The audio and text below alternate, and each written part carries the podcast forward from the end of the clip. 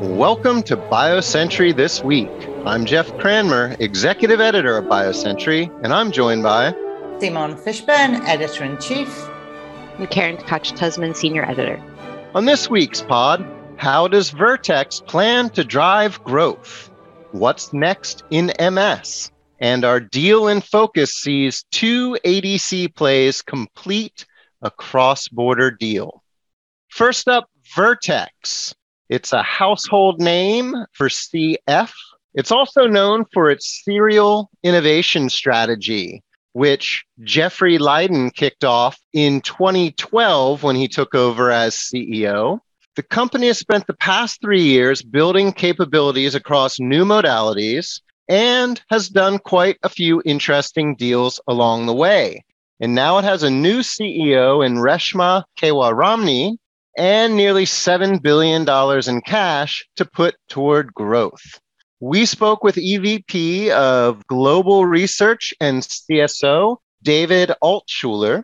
Our pal Lauren actually did that interview, and she is in her sickbed watching Paw Patrol at the moment. But we do have Simone here to give us her thoughts on what Vertex is doing to continue to expand beyond CF. Right. Thanks, Jeff. So yes, to reiterate, Lauren Martz, our senior editor, actually wrote the story and did the interview and can't join us, sadly, today. I hope to have her back soon. But one of the reasons we care about everybody, right? But one of the angles that we look at when we look at Vertex is, here's a company with a roughly $50 billion market cap that has taken products to market by itself. In some cases, with a lot of back and forth with payers, certainly in the European theater of operations, shall we say. How does Vertex grow? How does Vertex become the next Amgen or Genentech or whichever you want, enter that class of independent biotechs, what we call big biotechs, that are self-sustaining? And what is interesting about Vertex strategy, a couple of things really stood out to me from the interview that Lauren did. One is that Vertex says, we are not going to be a hammer in search of a nail. We're not going to say this is our modality now or our technology, what fixes it. What we're going to do is say, what is an indication where we can really solve that indication? So looking at a disease area or a specific indication, and then bringing whatever tools they have to bear, in some cases via partnerships or in a couple of places, acquisitions, to really tackle that disease. And I thought that was an interesting strategy that they've come up with. And so they've done this spate of deals over the last few years that have really brought in a range of different technologies from cell therapies, gene editing, mRNA, antibodies, and of course, small molecules. And they're actually looking at a range of class of diseases. So Vertex is confident that it can bring, with those deals, it can bring the expertise in-house that it needs. Karen, any thoughts on what you've been seeing out of Vertex? Well, one of the things I thought was interesting about looking at their deal flow is that in the small molecule space, the deals we called out, they're not your standard small molecules. You've got Skyhawk, Ribometrics, and Chimera. Sometimes I think about, do we call these actually new modalities, even though they're small molecules? Because in Skyhawk's case, they're going after sort of RNA targeting small molecules, Ribometrics is in that space as well. And then Chimera, of course, has the targeted degraders. So it's interesting to see that even within the small molecule arena, they're branching out to new ways of engaging targets. Cool. Well, speaking of branching out, we're seeing a lot of innovation in MS therapies. Companies developing the next gen MS therapies are looking beyond B cells. Karen, you've been digging into this. Your story is coming out this week. Without giving away too much, what are the biggest trends you're seeing in MS innovation? Well, it's interesting because at the level of marketed therapies and phase 3 readouts, there's a lot of focus on B cells, B cell depleting antibodies, and BTK inhibitors.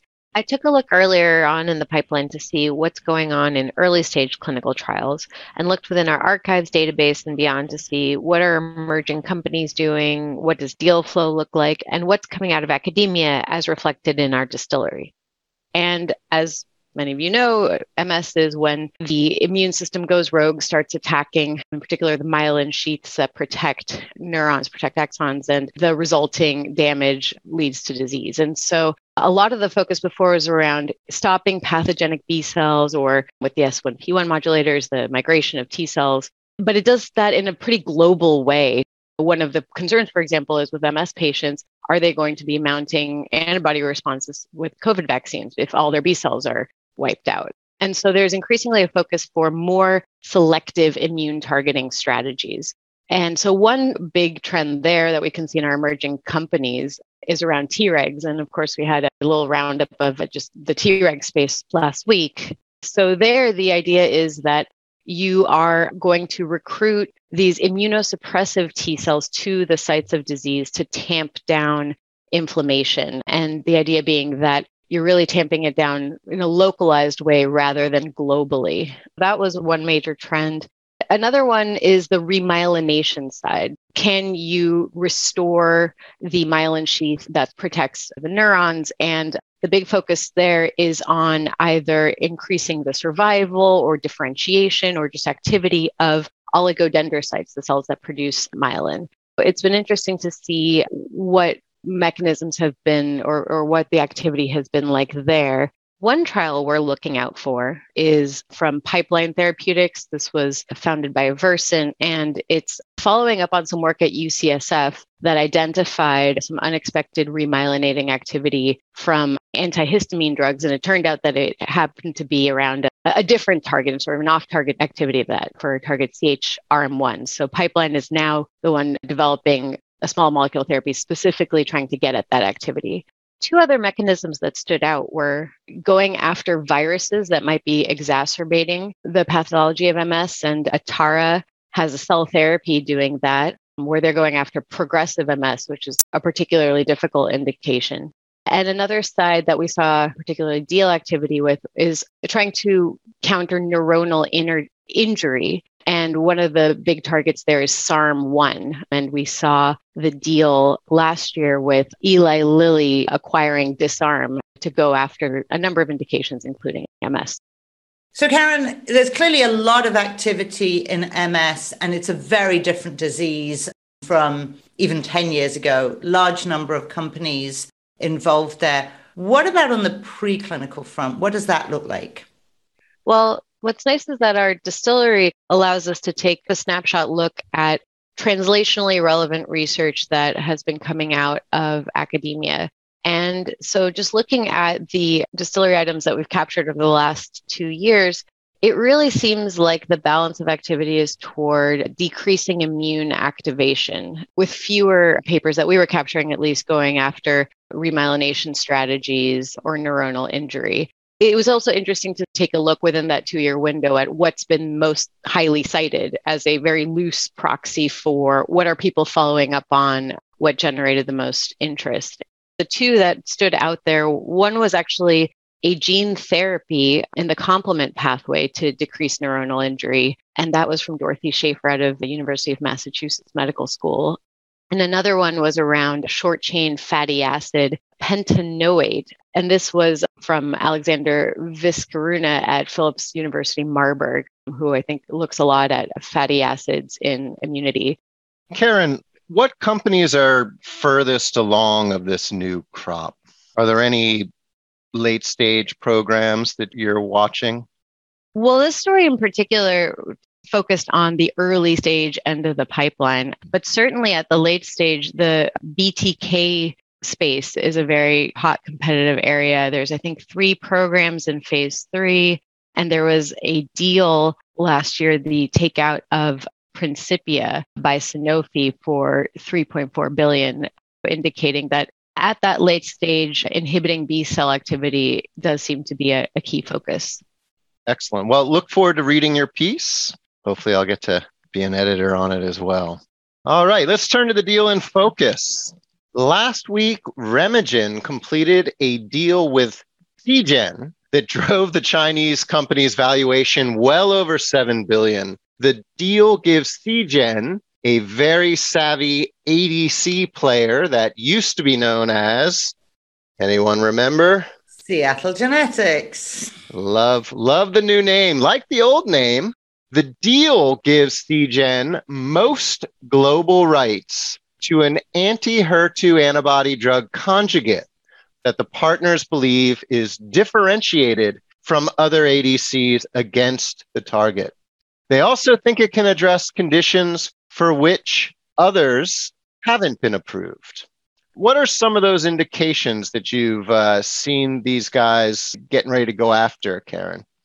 Well, definitely the front runner indication for HER2 ADCs is breast cancer, but we've seen success in gastric cancer as well. So it's interesting to see Remegen put a focus on more underserved indications, and that includes urothelial cancer, HER2 overexpressing biliary tract cancer, non-small cell lung cancer, and also they're going after HER2 low expressing breast cancer, expressing low levels of their target. So I guess they believe that they've got the affinity to go after that.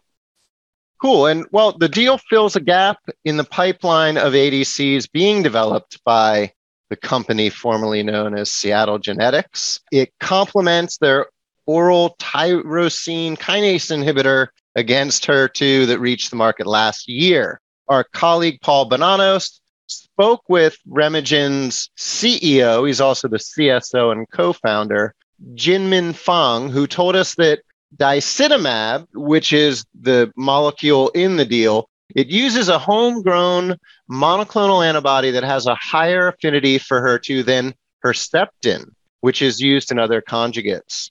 Seagen is paying $200 million up front. Milestones could add $2.4 billion to the deal's value. Remegen is also eligible for royalties. Well, that story is on our website, biocentury.com. And coming up in BioCentury, in addition to KTT's MS story, we'll also have our annual Back to School issue. Now, for those of you who are new to Back to School, it is our annual essay series of stories about what we deem to be one of the most pressing concerns facing industry. We've tackled drug pricing. We've tackled the social contract. Major issues. We do a super deep dive. And for those of you who have access to our archives, you can find all of the Back to Schools that we've done since the beginning of BioCentury. Some great issues there. And we'll begin rolling out this year's Back to School on August 30th with fresh content coming out every day for a week. And on next week's pod, Simone will join us and give us a little bit of a preview. Well, that's all we have time for. All of BioCentury's podcasts are available on Spotify, Stitcher, Apple, and Google. Kendall Square Orchestra provides the music for our podcast. The group connects science and technology professionals and other members of the greater Boston community to collaborate, innovate, and inspire through music while supporting causes related to healthcare and education.